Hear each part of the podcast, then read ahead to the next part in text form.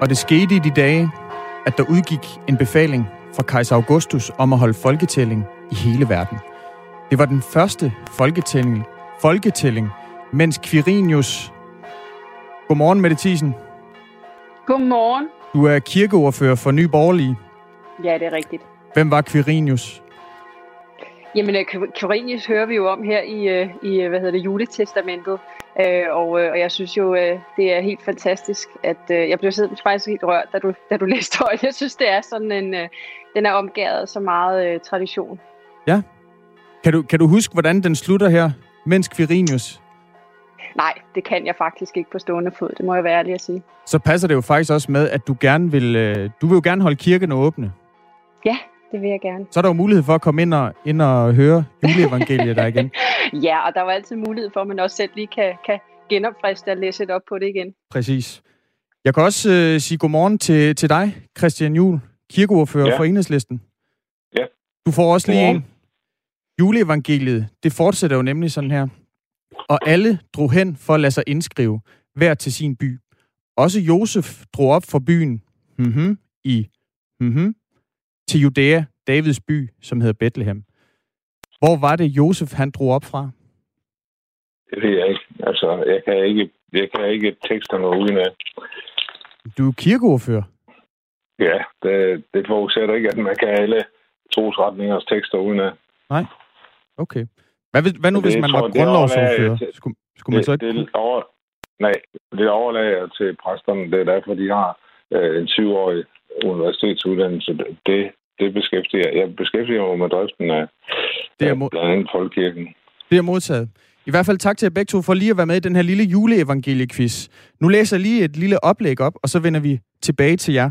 Fordi det er nemlig øh, det her, det hele, det handler om. Nemlig om du stadig kan komme i kirke til jul på trods af corona. I går der lukkede alle storcentre, og øh, på mandag der lukker alle de liberale erhverv som frisører og køreskoler, og fra den 25. december der lukker størstedelen af detailhandlen frem til den 3. januar. I Havdrup Kirke der blev 31 personer smittet med coronavirus efter et kirkeligt arrangement i slutningen af november. Så i går der spurgte vi sovnepræst i Havdrup Sogn, Christine Strikker Hesbæk, om hun havde lyst til at afholde julegudstjeneste juleaften. Nej, det har jeg bestemt ikke. Øhm, og det er der ingen af os, der har. Ingen medarbejdere og menighedsrådet heller ikke. Og det er også på baggrund af, at vi her i uge 49 havde øhm, en gudstjeneste, som udløste 32 smittede øh, på en uge. Og det var, selvom vi havde overholdt samtlige restriktioner med afstand og afspritning og mundbind osv. Og, øh, og jeg, kan, jeg kan slet ikke øh, jeg kan ikke forestille mig den juleaften, hvordan vi skal kunne sikre både os selv som præster og som medarbejdere og menighed mod, at det kan blive en ren smittefælde. Christian Juhl, øh, kirkeordfører fra Enhedslisten. Vi lægger ud med dig, øh, Mette Thiesen. Du, øh, du hænger også med på en anden linje. Jeg har åben for dig, så du må lige sige til, hvis du vil, hvis du vil have indført et ord. Ellers skal jeg nok stille dig nogle spørgsmål også. Christian Juhl, bør julegudstjenesterne blive afholdt i år? Altså, der er jo, der er jo lavet en, en række restriktioner, og øh, jeg forstår ganske udmærket præsten fra Havdrup. Øh, jeg vil også øh, gerne sige, at øh, jeg vil anbefale alle menighedsråd om at tænke sig rigtig, rigtig grundigt om, fordi at vi kan ikke garantere, og der er ingen Gud, der kan holde hånden over nogen menighed øh, rundt i landet mod coronaen. Den øh, er lumsk, og den er ikke til at hvad hedder det, at håndtere. Så derfor vil jeg sige, alle, alle skal tænke sig rigtig godt om, inden de begynder at lave arrangementer. Selv inden for de rammer, der er udstået. Men en ting er jo at tænke sig om, øh, noget andet er, hvorvidt man skal, man skal aflyse de her julegudstjenester. Mener du, mener du man bør, bør aflyse dem, eller bør man bare tænke sig om, øh, Christian Jul? Hvis jeg, sad, øh, hvis jeg nu var medlem af Folkekirken, og jeg sad i et menighedsråd, så tror jeg, jeg vil anbefale præsten at, at aflyse, og så øh, lade, lade ældre og svage i ens menighed øh, øh sidde hjemme ved fjernsynet eller radioen. Der, der, der er jo lavet ekstra service, sådan at man kan følge en gudstjeneste på sit tv eller på, i sin radio, så, så er man i hvert fald sikker. Og det, det ville jeg gøre, hvis jeg var øh, hvis jeg i et menighedsråd. Men, men kirkerne her, de er jo allerede underlagt restriktioner. Der må for eksempel maks være en person per to, to øh, kvadratmeter, og øh, der må altså maks være 500 gæster i alt. Øh, de besøgende, de skal også bære mundbind, når de står op, og der skal sprittes af, og så vidt muligt holdt, holdes øh, afstand. Hvorfor er det ikke nok, Christian Juhl? Ja, jeg er ikke læge, så jeg kan ikke forklare dig, hvad der, er, der sker. Men jeg kan forklare, at øh, som vi, vi hørte præsten, øh, altså Christine her, fortælle, så kan det gå galt selv i en kirke. Og, og øh, hvad hedder det? Derfor øh, kan øh, man sige, det er jo ingen garanti, øh, at man ikke bliver smittet, hvis, selv hvis man følger de, de vejledende retningslinjer, der, der er. Så derfor øh, vil jeg sige, øh, jeg vil ikke tage ansvaret, og jeg vil sige, at øh, det er et stort ansvar at tage, fordi mange menigheder, der sætter der ældre og svage mennesker, det er jo overvejende dem, der, der tiltrækkes af kirken. Måske ikke lige juleaften, men, men de er der også i juleaften, og det skal man tænke på, og der kan man ikke have de der fine fornemmelser med at sige, at jeg, jeg vil have lyst til at gå i kirke, og derfor gør jeg det uden hensyn til de ældre og de svage. Nå, man kan jo sagtens gå i kirke og, og stadig vise hensyn, og vi har jo fået tudet ørerne fulde siden marts om at spritte af, holde afstand, host i ærmet osv. Bør det ikke være op til folk selv, om de vil tage chancen og tage i kirke i juledagene? Og så, øh, så måske til dem, som, som ved, at de befinder sig i en risiko, risikogruppe, de må så blive hjemme? Det var da et meget egoistisk udgangspunkt. Øh, man må sige, ja, folk må selv tage ansvar inden for de retningslinjer, der er. Men man må også godt tænke sig om. Men man må også godt sige, okay, man kan godt foran sit fjernsyn på en god oplevelse ud af, øh, hvad hedder det, øh, øh, juleaften. Og, derfor, eller, derfor øh, kan, kan man selvfølgelig gøre mere selv øh, end, end vejledningen, øh, hvis man vil være ansvarlig. Mm. Mette Thiesen, du er kirkeordfører for Ny Borgerlige. Er du stadig med? Ja, det kan du tro, ja. Det var godt. Jeres øh, holdning det er jo, at de her julegudstjenester, de skal gennemføres i år. Ja. Prøv lige at overbevise Christian Juhl fra Enhedslisten om, at det er en god idé. jeg synes, du giver mig en meget, meget stor opgave. Men, men Mette Thiesen, I har jo faktisk, altså, Nye Borgerlige og Enhedslisten, I, har jo faktisk, I er jo faktisk blevet enige om nogle ting i år, altså blandt andet et uh, politiforlig og en soverlov. Ja, og ved du hvad? Så det, det kunne være, at I kunne finde fælles fodslag her Det kunne jo være, ja. Men altså, øh, altså det, selvfølgelig skal kirkerne holde åben til jul. Altså det, vi, vi taler om, altså vi står midt i den her øh, corona, coronaepidemi. Øh, folk er presset på deres, øh, på deres øh, hverdag, på deres jobs. Øh, folk er øh, triste. Og øh, nu står vi over for øh, julen, som er den vigtigste højtid. Øh, og, øh, og selvfølgelig skal folk have mulighed for at samle sig i kirken, selvfølgelig øh, under ordnede forhold, øh, men, men det har jeg også meget stor tiltro til, at, at kirkerne de kan håndtere. Øh, samles i kirkerne, øh, opnå altså det her fællesskab, øh, som er, når man mødes øh, i kirken, den trøst, der også kan være at, at mødes sammen med andre, synge nogle salmer, høre øh, juleevangeliet, høre en julegudstjeneste, det er så grundlæggende og så ekstremt vigtigt, så jeg synes, det er kun på sin plads, at kirkerne selvfølgelig bliver holdt åbne nu her til jul. Alt andet vil være, være helt, øh, helt fjollet. Der, der er nogen, som ikke øh, mener, at det vil være helt fjollet og, øh, og øh, at lægge nogle flere restriktioner over de her julegudstjenester. Øh, en af dem, det er Nils Strandberg Pedersen, som er tidligere direktør i Statens Serum Institut.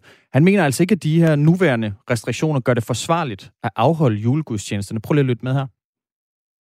Der har jo været øh, tilfælde af udbrud i Folkekirken, både i Havdrup øh, Kirke, hvor over 30 blev smittet i, i Kinkukirken på Nørrebro, hvor der var endnu flere, der blev smittet.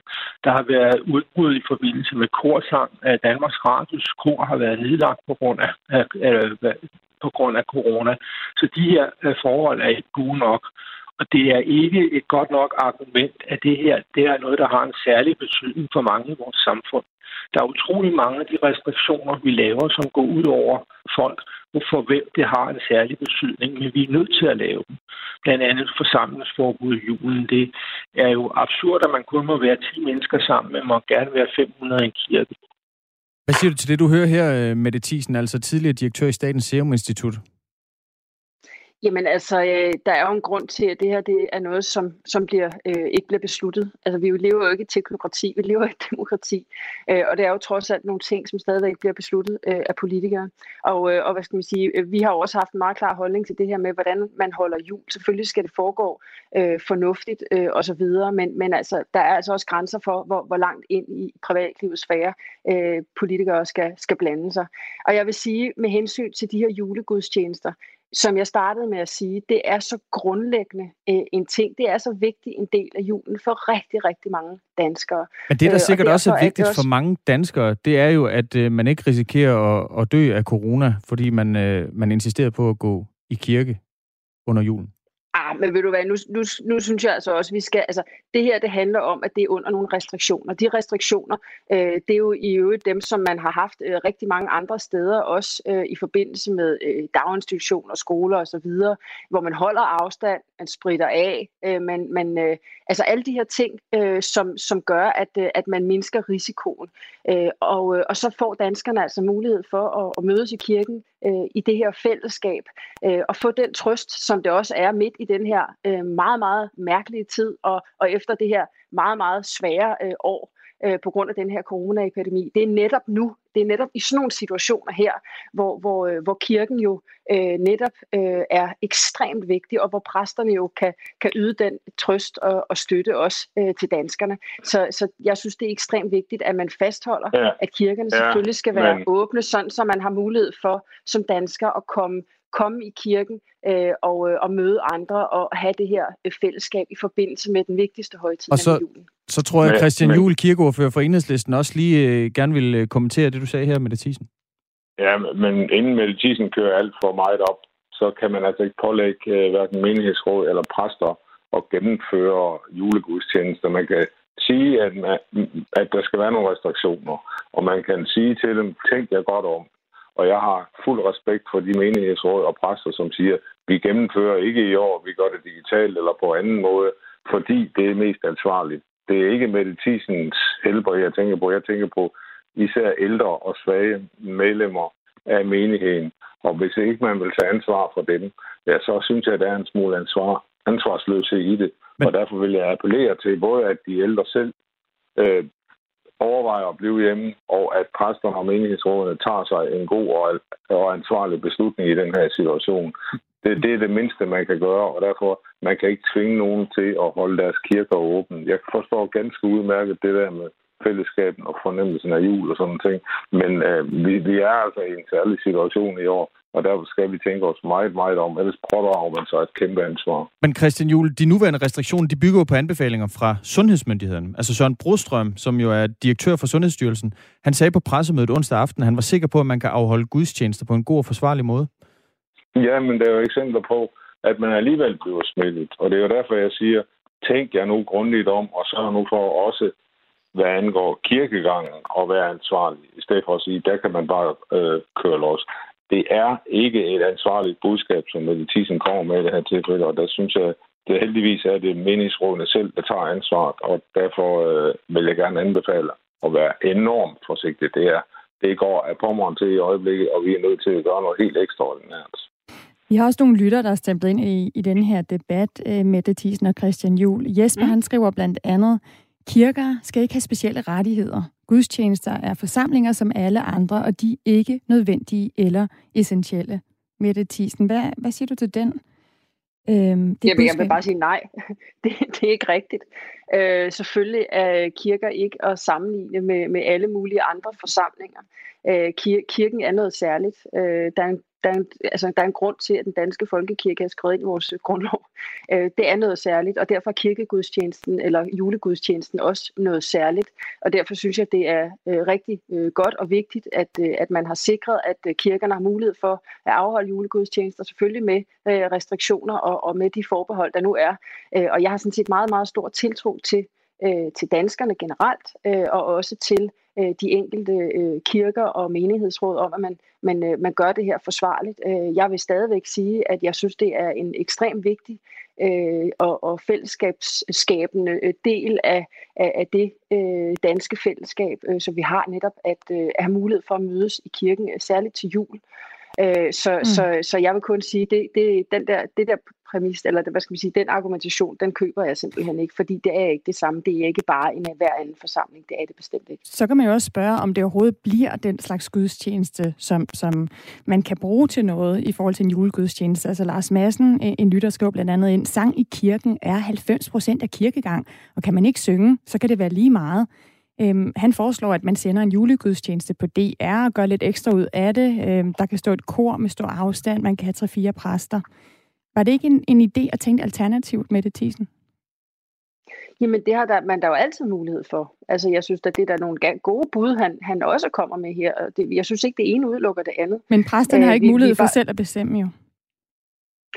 Jamen, altså, og derfor så, nej, og jeg vil sige, at det er jo et spørgsmål om at sige, jamen altså, hvad er det for nogle øh, restriktioner, der er i Danmark? Hvad er det for nogle steder, hvor man, øh, hvor man siger, der skal lukkes ned, og hvor er der nogle steder, som, som der ikke skal være lukket ned? Øh, og, øh, og, og man kan være uenig om, om meget omkring restriktioner og alt muligt andet, og drøfte, hvordan og hvorledes. Øh, det, som jeg synes er essentielt her, det er, at vi har nogle kirker, øh, der her i forbindelse med julen har mulighed for at holde åbent, holde julegudstjenester under ordnede forhold, så danskerne kan samles øh, og, øh, og, og hvad skal man sige, mødes i forbindelse med julen, som jo er den vigtigste højtid øh, i Danmark. Så det, det synes jeg er meget essentielt og grundlæggende og ja. helt enormt positivt, at man kan det. Kort her til sidst. Ja. Øh, Christian Juhl, kirkeordfører for, for Enhedslisten. Skal du i kirke til jul? Uh, nej, jeg går ikke i kirke til jul og giver gerne pladsen til, til dem, der, der er medlem af kirken, men mm. jeg synes, det er nogle festlige arrangementer, der har været under normale tilstande. Mm. Og øh, jeg vil bare gerne supplere med det tisen med at sige, det behøver vi ikke at sige, at det kan da være en god idé at, at, at, at lave noget på fjernsyn. Det bliver der. Det bliver der i stor stil lavet rigtig, rigtig meget af. Øh, vores tv-stationer har faktisk forberedt sig på, at man kan få oplevelserne med der. Det er ikke den samme som at være i en kirke, men man kan gøre det, og det vil jeg anbefale, at man gør. Skal du i kirke med det Thyssen, kirkeordfører for Nye Borgerlige? Jeg skal i hvert fald op og lægge nogle øh, blomster øh, på, øh, på min, øh, blandt andet på min mor og morfars øh, grav og Men... min øh, far og farfars. Øh, så øh, så, så det, det skal jeg helt sikkert. Men du skal ikke til julegudstjeneste, eller hvad? Det øh, kan sagtens være, at jeg skal det. Øh, det kommer lidt an på, øh, på, på min familie, hvordan og hvorledes vi, vi øh, arrangerer os. Okay. Jeg indledte jo øh, lidt øh, den her debat med at læse op fra juleevangeliet. Mm. Øh, Mette Thiesen, det skete i de dage, at der udgik en befaling fra kejser Augustus om at holde folketælling i hele verden. Det var den første folketælling, mens Quirinius... Hvad var han? Han var kejser. Han var kejser, ja. han var stadholder i Syrien. Okay. I skal have læst op på oh, ja. juleevangeliet. Christian Juhl, kirkeordfører for, for Enhedslisten, og Mette Thiesen, kirkeordfører for Nyborgerlige. Tak fordi I var med til at tage debatten. Tak. Jeg vil sige tak. Og god jul. i Bibelen i stedet for. Det er jeg modtaget. ja. Det er godt. God jul. Hej, hej. Ja. I lige måde, tak. En, der i hvert fald kan svare på julequiz-spørgsmålene, det er Peter Fischer Møller, som er biskop i, i Roskilde Sogn, og som øh, vi har med nu. Godmorgen. Godmorgen. Ja, jeg er biskop i Roskilde Stift. I Roskilde Stift, det er min fejl her. Øhm, Christian Magnus, fik vi svar på den sidste del af din julequiz? Nej, det er rigtigt. Ja. Øh, Quirinius, hvem var han? Han var stadholder i Syrien, så mm. han var altså øh, sådan den, der på kejser Augustus' vegne øh, øh, skulle holde styr på tingene i den provins af Romeriet, som Syrien var. Og alle drog hen for at lade sig indskrive, hver til sin by. Også Josef drog op fra byen. Nazareth. I? Judæa. I uh, Galilea. I Galilea til Judæa. Davids by, som hedder Bethlehem. Det er Det er godt. Du har styr på evangeliet. Det skulle du også helst have. Ja, det, øh, det ville være pinligt andet. Og det skal det blandt andet, øh, Peter Fischer Møller, altså biskop i Roskilde Stift, fordi kirkerne stadig er åbne. Og øh, de er jo meget velbesøgte ofte, de her juleaftensgudstjenester, som jo ikke er aflyst, som vi lige øh, har hørt med den her debat mellem nye nye borgerlige og enhedslisten. Der er jo flere præster, menighedsråd, ansatte i kirkerne, som, som er alvorligt bekymrede, altså de er utrygge ved, om kirkerne kan komme til at fungere som smittespredere øh, ved, ved at afholde de her gudstjenester. Som biskop, så har du mulighed for at give øh, sovne i dit stift tilladelse til, om ikke aflyse, så i hvert fald selv at bestemme, om de vil afholde de her juleaftensgudstjenester. Hvorfor vil du ikke det? Jamen, jeg har givet tilladelse til, at man kan afholde de her gudstjenester øh, på mange forskellige måder. Øh, en del øh, kirker øh, har øh, henlagt gudstjenesterne til, til den lokale idrætshal. Øh, nogen har valgt at holde Øh, drive-in-gudstjeneste. Nogen har valgt at holde udendørs gudstjeneste. De fleste har valgt at holde øh, gudstjenester i kirken. Så man, øh, man kan godt få lov at holde gudstjenester på forskellige måder. Rigtig mange har også valgt at supplere de gudstjenester, de holder med at have streamet gudstjenester på deres Facebook og hjemmeside, og der bliver øh, optaget rigtig mange eller flere gudstjenester, som bliver transmitteret i fjernsyn. Så der er virkelig udfoldet en stor kreativitet. Øh, Mm. Øh, men, men altså, at, at vi holder gudstjeneste i julen, jamen, øh, vi holder gudstjeneste, øh, det er jo en af de vigtigste øh, opgaver, vi har som, øh, som folkekirke, det er jo at holde gudstjeneste. Og vi vil rigtig gerne holde gudstjeneste, når folk gerne vil komme i kirke. Øh, og, øh, og vi har øh, meget... Øh, øh, jeg har efterhånden rigtig meget erfaring med at, at håndtere de restriktioner, som, øh, som coronaen kræver. Så der kommer heller ikke nær så mange i kirkerne. Der er, der er øh, plads til meget færre. Vi plejer her i Roskilde Domkirke måske at have mere end 2.000 til en, en julegudstjeneste, og i år øh, bliver vi 250 øh, til hver af julegudstjenesterne. Så vi gør alt, hvad vi kan øh, med efter sundhedsmyndighedernes øh, retningslinjer for øh, at, øh, at undgå, at, at, øh, at gudstjenesterne kan blive anledning til smitte. Så man kan gå udenfor, man kan bruge andre lokaler, man kan overholde de her retningslinjer, men Peter Fischer-Møller, man kan ikke som præst aflyse julegudstjenesten, hvis man er i Roskilde Stift.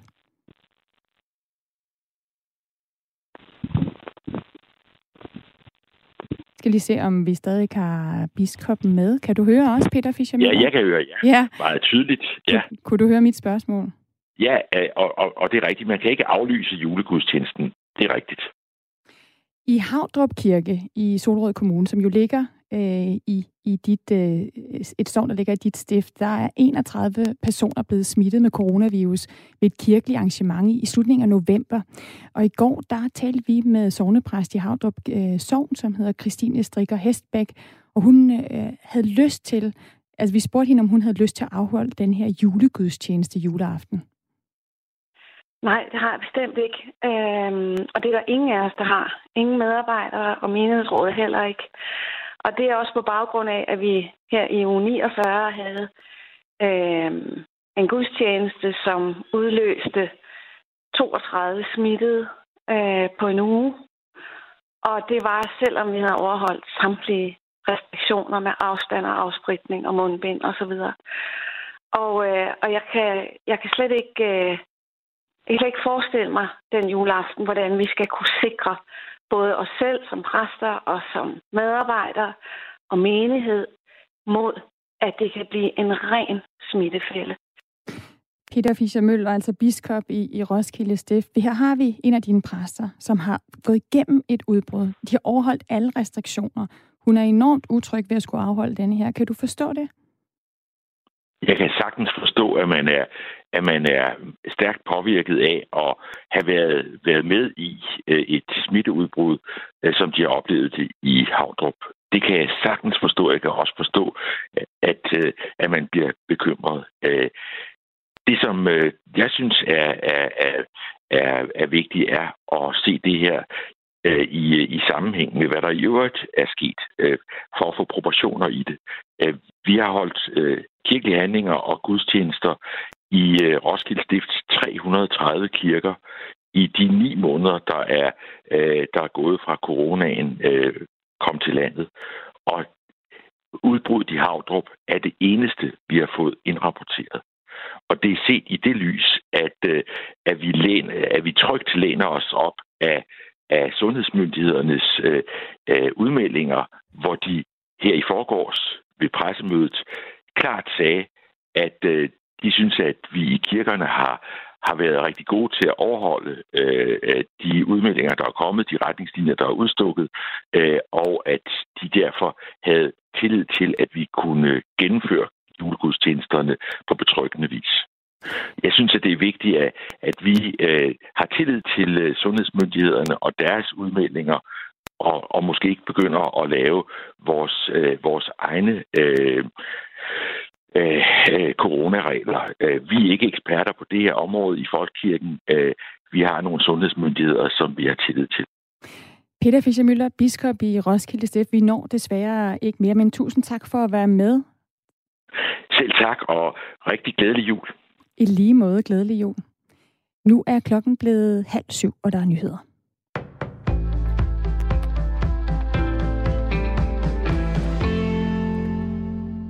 Coronapandemien kræver globalt modsvar, og derfor skal de fattige lande også med at have vacciner mod coronavirus, det mener Danmarks minister for udviklingssamarbejde Flemming Møller Mortensen. Han oplyser, at regeringen vil afsætte 140 millioner kroner til formålet. Når en pandemi rammer verden, øh, så er der også øh, brug for fælles globale modsvar. Og, øh, og derfor er der virkelig behov for, at vi sikrer, at også den fattigste del af verden kan blive øh, vaccineret mod covid-19. Og, øh, og der har vi fra dansk side siden foråret, da covid-19 brød ud, givet mere end en halv milliard kroner til sundhedsinitiativer i de fattigste øh, lande i verden, primært til, øh, til Afrika. Han mener, at vi skal hjælpe med at sørge for, at de fattigste lande får vaccinerne. Det er jo også i dansk interesse, øh, fordi øh, ingen er sikre, før alle er sikre. Altså før øh, pandemien er slået ned, alle er vaccineret, så kan vi heller ikke føle os sikre for at den ikke vender tilbage til Danmark igen. Flere dage derhjemme og mere tid til gymnastik. Scenen var sat til, at flere vil blive gravide som følge af coronapandemiens nedlukning, men det ser ikke ud til, at de hjemsendte par har brugt så meget tid under dynerne som forventet. Flere steder i verden tegner det til, at der tværtimod bliver født færre børn næste år. I eksempelvis Italien kan fødselstallet falde til 393.000 i 2021. I fjor blev der født 420.000 børn ifølge det italienske statistikbyrå Istat. Klimaet med frygt og uvidshed, såvel som økonomiske problemer, som er skabt af nylige omstændigheder, vil påvirke italienske pars fertilitet negativt, lyder det fra Istat. I Spanien forventes der heller ikke at blive ekstra travlt på fødegangene til næste år. Her var fødselsraten allerede faldende, inden verden blev bekendt med corona. Og heller ikke i Danmark har man kunne registrere, at der vil komme flere børn til verden som følge af nedlukningen. En rundringning foretaget af Ritzau i sensommeren til landets store fødesteder kunne ikke bekræfte en stigning i antallet af gravide. Supercyklonen Ysa har jævnet hele landsbyer med jorden på sin vej gennem Fiji. Det oplyser flere hjælpeorganisationer i Stillehavsnationen. Kategori 5-cyklonen gik i land på Fijis næststørste ø, Vanau Levu, sent torsdag lokal tid med vindstød på op til 345 km i timen. Det tog omkring fire timer for cyklonens øje at feje gennem øen. Cyklonen, der bevæger sig langsomt, udløste oversvømmelser, jordskred og mørklægninger på Vanau Levu, før den drev videre ud over havet tidligt fredag lokal tid. Der er en hel del landsbyer, der rapporterer, at samtlige hjem er tilintegjort, siger chefen for Save the Children, der er det internationale Red Barnet i Fiji, Shairana Ali. Skoler er blevet beskadiget, og tage er blæst væk, tilføjer hun. To er bekræftet døde, efter at Jasa har passeret gennem landet. Nordea har besluttet at afvikle sin russiske bankvirksomhed Nordea Bank Russia. Det oplyser Storbanken på sin hjemmeside ifølge det svenske nyhedsbrug TT. Beslutningen er i tråd med Nordea-koncernens strategi om at fokusere på kernevirksomheden i den nordiske region, forklarer banken. Afskeden med Rusland kommer på et tidspunkt, hvor landets finansmarked er udfordret af følgevirkningerne af coronapandemien. Det giver en øget risiko for såkaldt dårlige lån, hvor private og virksomheder kan have svært ved at opfylde deres forpligtelser. Afviklingsprocessen vil have fokus, fokus på at sikre en smidig udflytning og afvikling af kundeporteføljen samt tage vare på personalet i den her proces, oplyser banken. Ved indgangen til november havde Nordea Bank Russia aktiver på 36 milliarder rubler. Det svarer til lidt mindre end 3 milliarder kroner. Mest skyde, og i dagens løb kommer der regn i den nordlige del af landet. I resten af landet holder det stort set tørt. Temperaturer mellem 5 og 9 grader. Det var nyhederne på Radio 4 med Thomas Sand. Nu er der mere Radio 4 morgen med Stine Kromand Dragsted og Christian Magnus Damsgaard.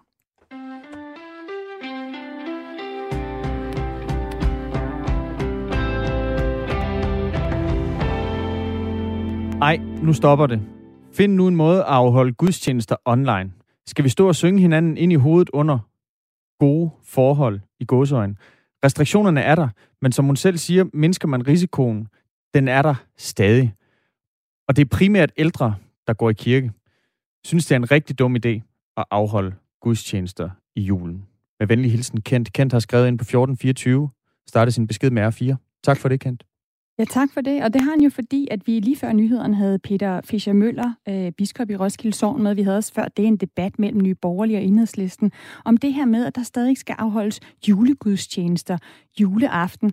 Og Peter Fischer Møller, du var så sød at hænge på. Øh, godmorgen igen. Ja. Godmorgen igen. Så vi lige kunne afslutte de her mange spørgsmål, der kommer også fra, fra vores lyttere, som får kendt her. Altså, han er jo ikke den eneste, der har den her øh, nervøsitet. Nu nævnte du selv, at sundhedsmyndighederne, det, de siger, at det kan man godt. Vi lavede et interview med Niels Strandberg Pedersen, som jo er tidligere direktør i Statens Serum Institut, og han mener ikke, at øh, med de nuværende restriktioner, det er forsvarligt at afholde julegudstjeneste her midt i en nedlukning. Prøv lige at høre. De her øh, forhold er ikke gode nok, og det er ikke et godt nok argument, at det her det er noget, der har en særlig betydning for mange i vores samfund.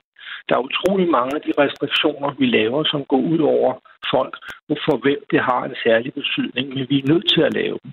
Det er jo absurd, at man kun må være 10 mennesker sammen, men må gerne være 500 i en kirke.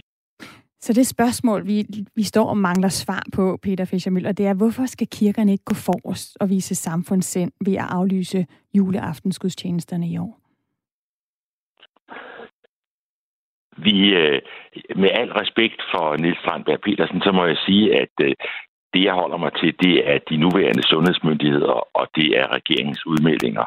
Og, øh, og vi går forrest ved at, øh, Øh, ved at følge alle de restriktioner, øh, vi, øh, øh, som, som vi kender. Øh, og vi fylder ikke øh, der er ikke nogen steder, tror jeg, her i Roskilde Stift, hvor der er 500, der er forsamlet til gudstjeneste. Selv i den største kirke, vi, over, vi har her i stiftet, øh, Domkirken, øh, der tror jeg kun, vi er øh, 250. Øh, så, øh, så vi følger alle, alle restriktionerne. Der bliver udfoldet stor fantasi til at, at være steder, hvor smitterisikoen øh, mindskes i store haller, for eksempel, i stedet for, at man, man er i mindre landsbykirker. Og der er rigtig meget, der bliver gjort også øh, online. Øh, der er streamet gudstjenester, der er transmitteret gudstjenester, der er gudstjenester på tv.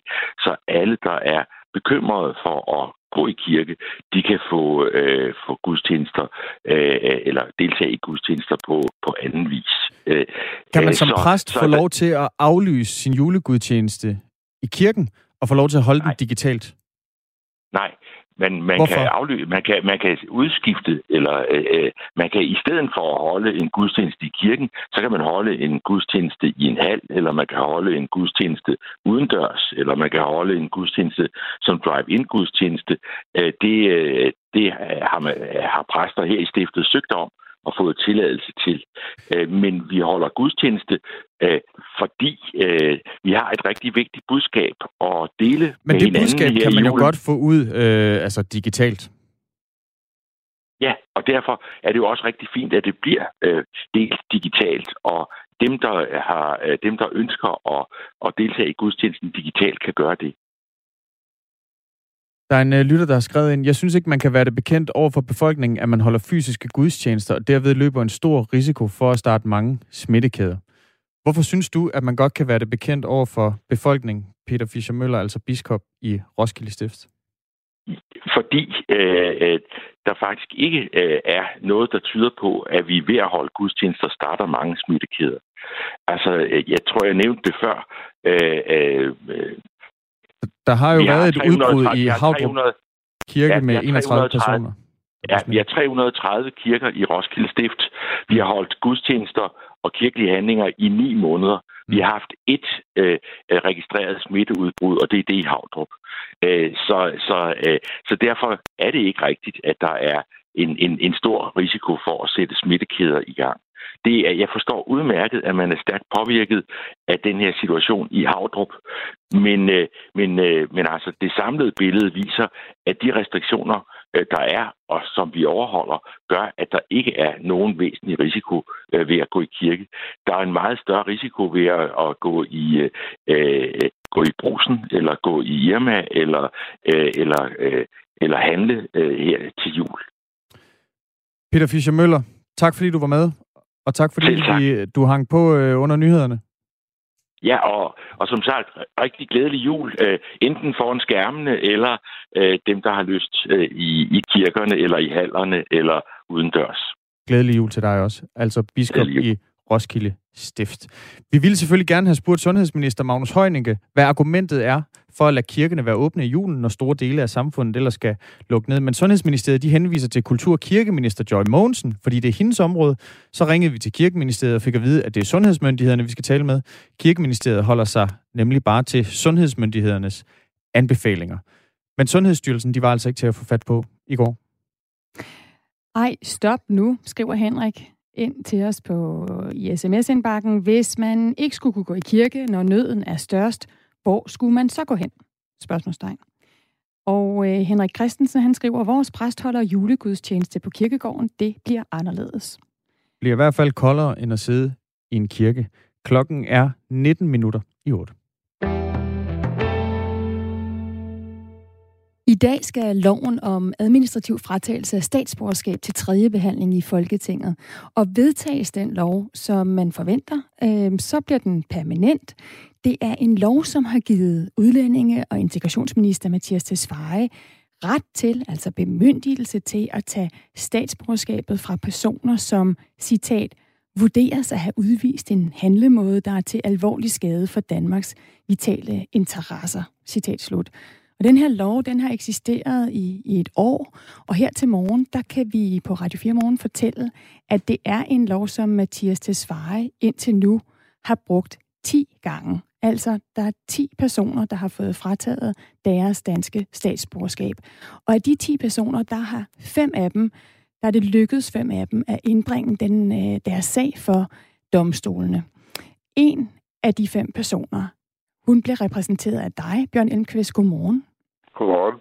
Formand for Retspolitisk Forening. Du er også advokat, altså for den her kvinde, der sidder i Al-Hol-lejren i det nordøstlige Syrien, og som har fået frataget øh, sit danske statsborgerskab. Det er en af, af de klient, klienter bag de her, blandt de her 10 personer.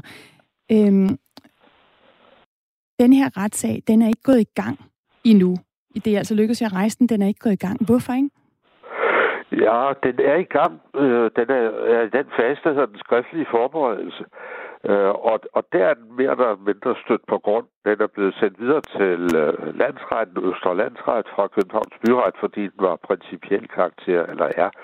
Men det, som i øjeblikket er genstand for øh, stridigheder, tvister, øh, diskussion, det er, hvilke regler, der skal gælde for den sags øh, øh, foretagelse. Øh, først og fremmest, om det er sådan, at princippet om, at to parter i en retssag skal kunne fægte på lige våben, som man siger sådan lidt, øh, lidt, øh, lidt øh, romantisk måske. Øh, equality in arms hedder det på engelsk. Sådan at, øh, at for eksempel min klient har ret til at være til stede, øh, og også fysisk skal have mulighed for det, når sagen foregår, og at jeg skal have mulighed for at forberede øh, min deltagelse som hendes advokat i sagen på samme vilkår sådan set, som kammeradvokaten kan i forhold til ministeriet. Så du siger, at, at øh, din klient, altså den her dansk-iranske kvinde, der, der tog til Syrien i 2015, øh, og altså nu sidder hun i Al-Hol-lejren, hvor der jo er 70.000 andre, et, et sted, der er kendt for mange øh, IS-støtter, at, at de opholder sig der. Øh, at hun har krav på en færre rettergang. Hvor i består det uretfærdige lige nu? i, at det uretfærdigt består i, at jeg ikke har nogen som helst jordisk chance for at komme til at tale med min klient. Øh, og øh, hun har ikke mulighed for at sætte sig ind i sagens akter.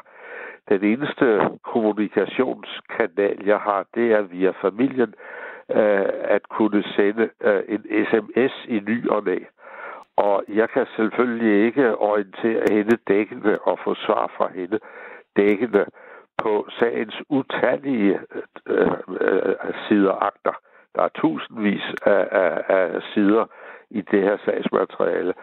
Øh, jeg har foreslået sådan lidt i sjov, øh, at øh, kammeradvokaten, selvom der ikke er grund til at spøge, med det her, at kammeradvokaten skulle øh, så også have adgang til alene at kommunikere med ministeriet per sms. Og det skulle ikke være øh, sms flere om dagen, men altså en måske hver 14. dag, eller noget, man kan komme igen med. Og det siger selvfølgelig sig selv, at det ikke kan lade sig gøre. Dertil kommer, at myndighederne, de danske myndigheder, er dem, der, der, der sørger for, at hun ikke kan komme hjem. Fordi øh, at de, der bevogter lejren YPG, den kurdiske milits, øh, øh, de vil godt tage hende ud af lejren, øh, hvis man fra dansk side, officielt dansk side, beder om det. Men det har man ikke ville.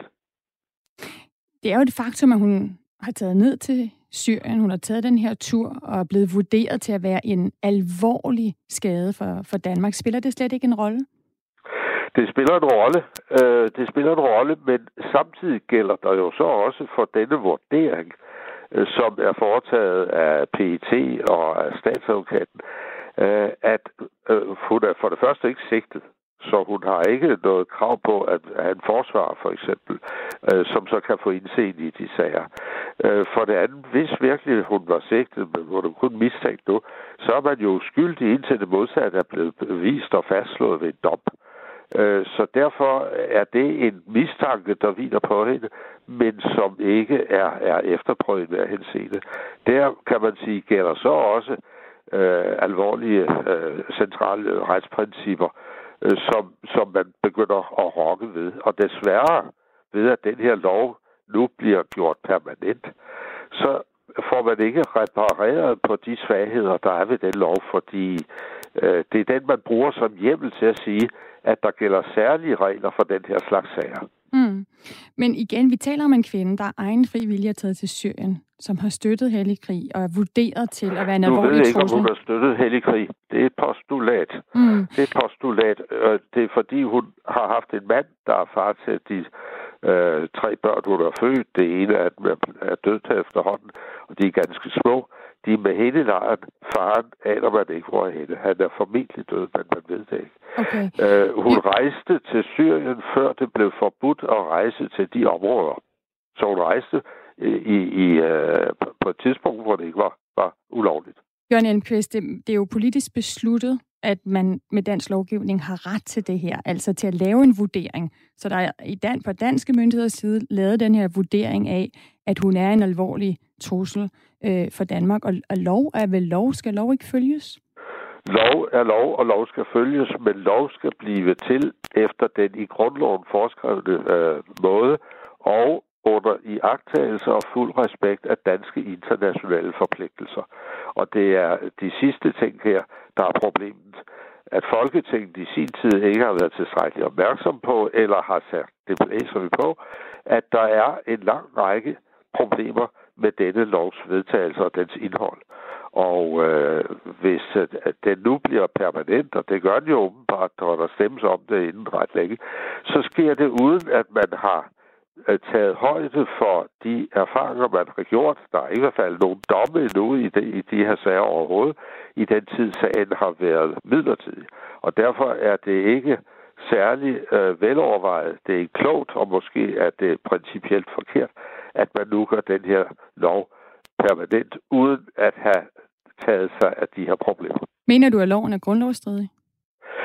Den kan være grundlovsstridig, det har vi ikke fået rettens ord for, men jeg mener, at den er øh, i strid med grundloven og først og fremmest de internationale principper, vi har til at lade folk kunne få en retfærdig rettergang ved de danske domstole.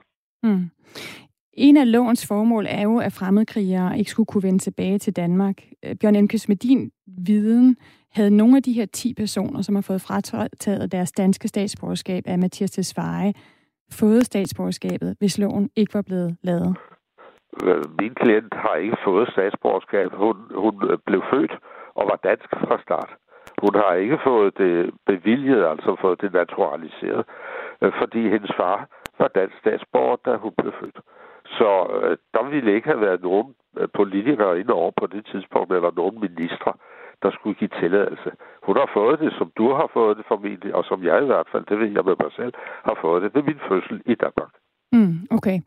Øhm, det er jo så i dag, at den her lov øh, om, at integrations- og udlændingeministeren, altså Mathias Tesfaye, administrativt kan fratage øh, et statsborgerskab for dem, der har dobbelt statsborgerskab, at den bliver gjort permanent.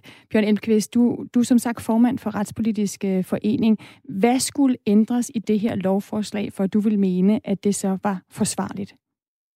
Det skulle fastslås for en sikkerheds skyld. Man kunne sige, at det er overflødigt, men det skulle fastslås for en sikkerheds skyld, at den her øh, slags sager, hvor man protesterer mod det, og domstolen skal afgøre, øh, om det er rigtigt eller hvad det er, at de skal foregå efter de øh, principper, der gælder i dansk retspleje. Tak, Bjørn Elmqvist, for at være med og give øh, dit syn på den her sag, hvor du altså repræsenterer en af de kvinder, der har fået sit danske statsborgerskab øh, taget med den her administrative beslutning.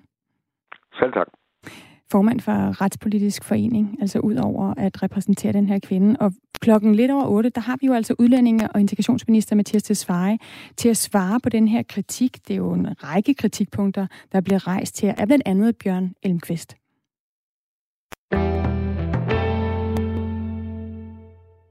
Jeg skulle lige have tændt for min mikrofon, der var den.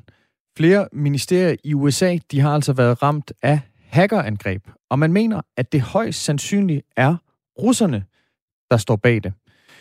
Nu kan jeg sige godmorgen til øh, Kim Elgård, certificeret etisk hacker. Tror jeg. Måske. Ikke rigtigt. Ikke helt endnu. De ryster på hovedet ude i regien. Ikke helt. Vi har altså ikke øh, Kim Elgård på endnu. Men grund til, at vi skal tale med Kim Elgård, det er altså fordi, at den, den her russiske infiltration af flere amerikanske ministerier, den har stået på siden marts. Og nu har amerikanerne altså fundet ud af, at det har omfattet blandt andet Finansministeriet, Forsvarsministeriet, Handelsministeriet og sågar Energiministeriet. Og det sidste er jo smadret interessant, fordi Energiministeriet, det er blandt andet der, hvor at, øh, der er oplysninger om amerikanske atomvåben.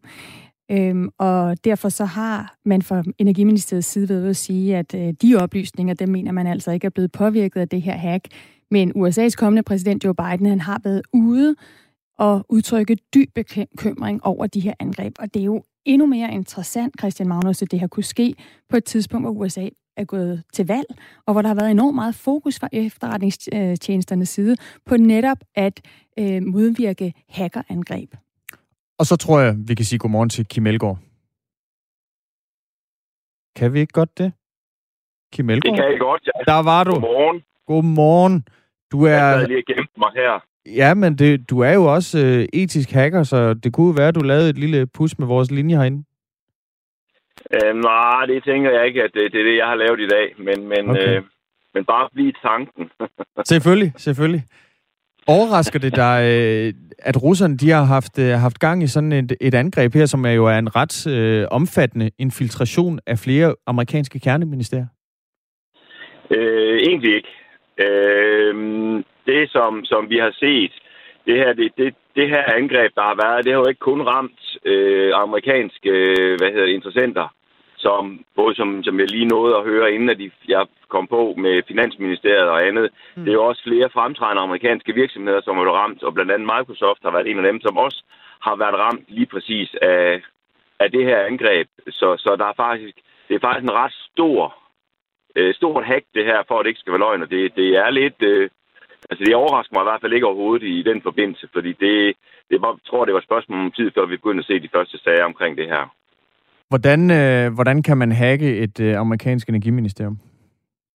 Jamen, øh, det kan man øh, på, på, faktisk på den simple måde, øh, og lige præcis det her hack her, det er foregået på, at man har haft en eller anden applikation installeret, som har haft nogle, øh, nogle huller, nogle sårbarheder, som har tilladt, at man har kunne eksekvere en eller anden form for kode remote fra på, på de her systemer.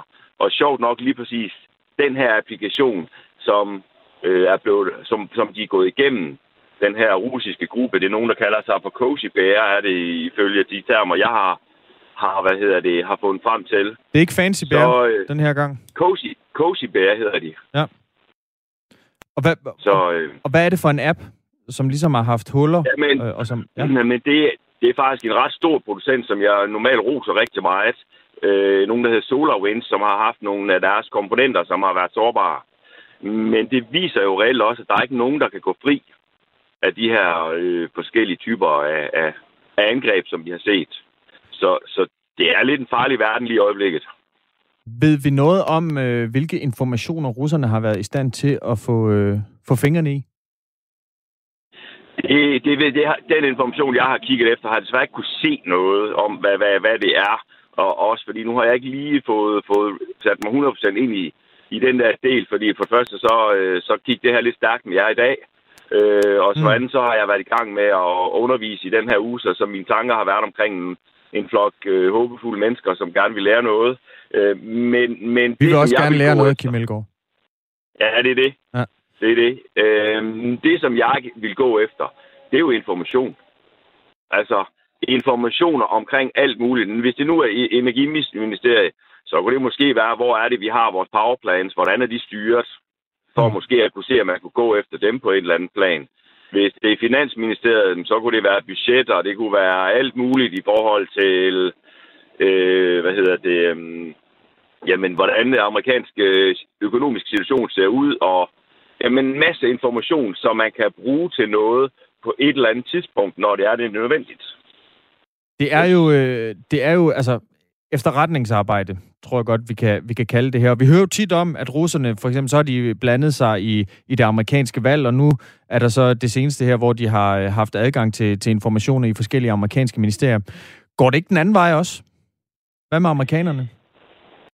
Jeg tænker ikke, der er nogen, der har lært noget og hinanden høre for noget som helst her, fordi jeg tror, det, det, det går ret meget begge veje. Altså, hvis det ikke var, havde været russerne i den her omgang, så kunne det have været amerikanerne. Altså, der var for nogle år tilbage i en dokumentarfilm omkring en af de der malware-stykker, som, som amerikanerne har været med til at lave, der hedder Stuxnet.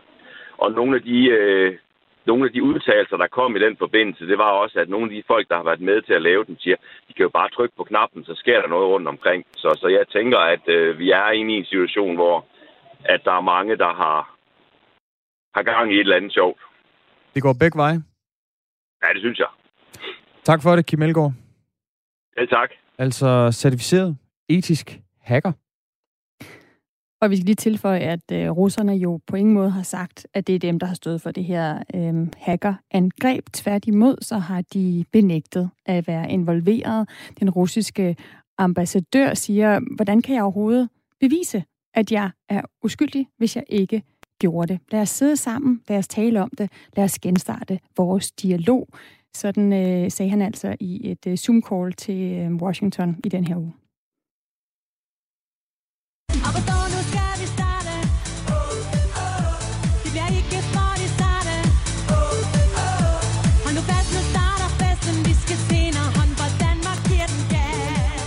skal se noget håndbold.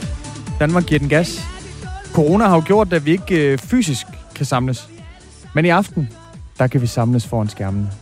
For det er jo første gang i fire år, at øh, Danmarks kvindelandshold i håndbold, de skal spille EM-semifinale. Det er klokken halv ni, at det løber af staben, og det bliver imod de norske håndboldkvinder, at vi skal forsøge at øh, se, om vi kan få en, en plads i finalen. Nordmændene, nordkvinderne, er jo ubesejrede og det er, de er ikke at, at spøge med kvinderne fra, fra Norge.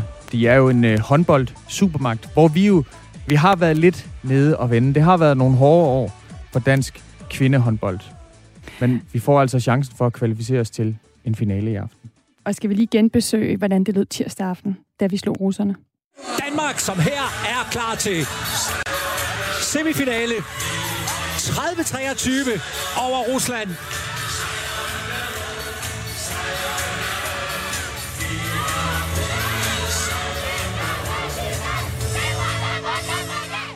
Selvom øh, humøret det var højt i tirsdags, så ser det altså lidt mere dystert ud i aften. Bookmakerne, de har i hvert fald ikke øh, stor tiltro til de danske kvinder. Syv gange pengene igen kan du hente på en, øh, en dansk sejr, og det er måske forståeligt nok, for siden 2008, der har Danmark og Norge mødt hinanden 28 gange. 22 gange, der er det endt med norsk sejr, og kun seks gange har de danske kvinder trukket sig sejrigt ud af opgøret. Lidt senere på morgenen, der skal vi tale med Ben Svele. Han er TV2 Norges håndboldekspert. Man kan, sige, man kan faktisk sige, at han er, han er Norges Bent Nygaard. Øhm, jeg ved ikke, om man har den, den fynske dialekt også, Mundov. Vi skal høre, om, øh, om vi overhovedet har en chance mod normændene. Og de kunne jo godt altså, give os en chance, når nu vi har taget opgaven på os at afholde EM-slutrunden, som vi ellers skulle have afholdt med Norge, så kunne de altså godt lige øh, give os den her. Det burde øh, give lidt øh, goodwill, at vi sådan har taget det på os så hurtigt.